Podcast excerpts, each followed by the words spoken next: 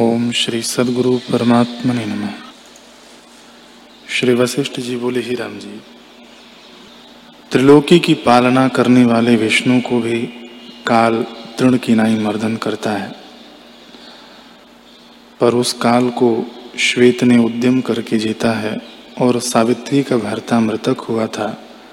पर वह पतिव्रता थी, उसने स्तुति और नमस्कार करके यम को प्रसन्न किया और भरता को परलोक से ले आई।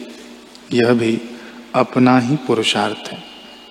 श्वेत नाम एक ऋषिश्वर था। उसने अपने पुरुषार्थ से काल को जीत के मृत्युंजय नाम पाया। इससे ऐसा कोई पदार्थ नहीं जो यथा शास्त्र उद्यम किए से प्राप्त न हो। अपने पुरुष प्रयत्न का त्याग न करना चाहिए। इससे सुख, फल और सर्व की प्राप्ति होती है। जो अविनाशी सुख की इच्छा हो तो आत्मबोध का अभ्यास करो। और जो कुछ संसार के सुख हैं, वे दुख से मिले हैं, और आत्म सुख सब दुख का नाश करता है। किसी दुख से नहीं मिला।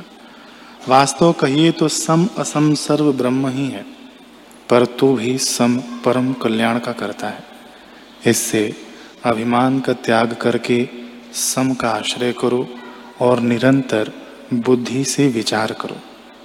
जब यत्न करके संतों का संग करोगे, तब परम पद को प्राप्त होगे।